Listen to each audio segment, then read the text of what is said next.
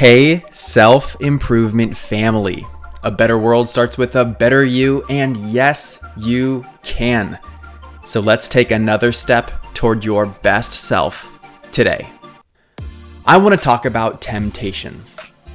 I feel like it has a complex context that prevents people from diving in and relating with it as well as they should. Part of that history is temptation is a central theme in the Bible, which creates its own connotations but it's also something we interface with every day in our lives. In coming to understand what temptation is at its core, we'll be able to better navigate living out the best version of ourselves.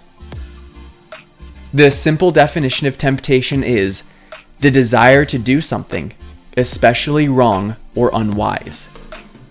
This suggests that if something is a temptation, intuitively there's something that feels off about it.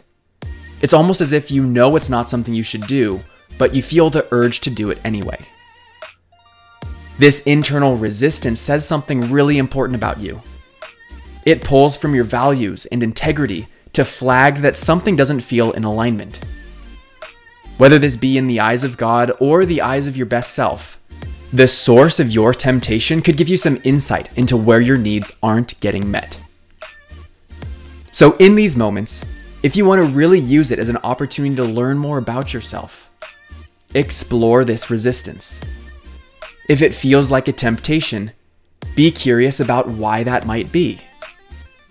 And in the face of making decisions on how you want to behave, also explore the costs and consequences of taking certain actions. You may be tempted to cheat on your partner, but what would that do to your life? You might be tempted to take off work early on a Friday, but what would that do to your self confidence in the way you relate with your character? If it's a temptation, you know there will be consequences. That's why it feels like a temptation and not a genuine desire. But if you can think logically about the implications of your temptations and make good decisions based on what you find, you'll feel like you have more power over your urges. Now, I'm not asking you to be perfect and abstain at all costs unless that's who you genuinely want to be.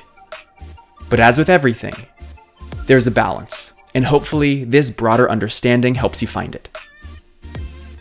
I'm Brian Ford, and well done on taking this time to add more skills and understandings to your set of tools. You grew today. Let's do it again tomorrow on Self Improvement Daily.